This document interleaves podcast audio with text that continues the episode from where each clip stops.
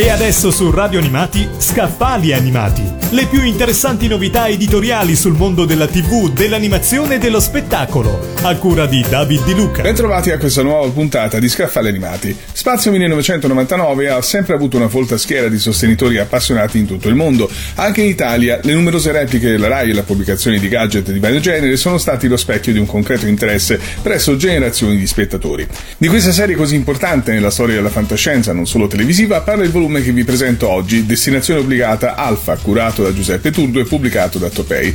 Lo scopo di questo volume è quello di dare a tutti gli appassionati di Spazio 1999 un punto di riferimento esaustivo per quanto possibile sulla serie creata da Jerry e Sylvia Anderson nel 1973.